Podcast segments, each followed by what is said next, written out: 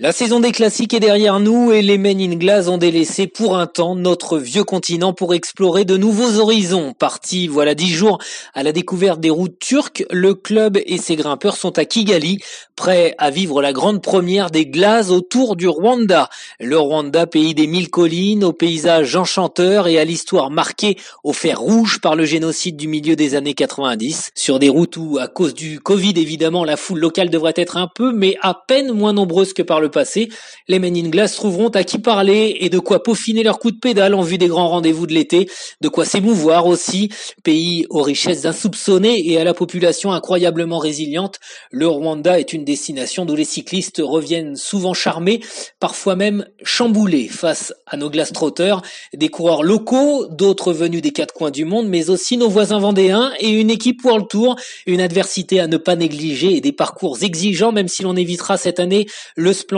lac Kivu ou la luxuriante forêt de Nyungwe au lieu de ce petit pays d'Afrique de l'Est. L'aventure sera autant humaine que sportive, huit jours de course où il y aura tellement à prendre, des bouquets et des sourires, et de nouvelles lignes à écrire dans le grand livre glace au chapitre Le vélo, plus beau sport du monde. Pédalez, pédalez, punchers et escaladeurs, mais ouvrez grand vos yeux, vos oreilles et votre cœur, au Rwanda comme ailleurs. Parmi ces tonnes de perdus rivés sur vous se cache, c'est sûr, celle de futurs Men in.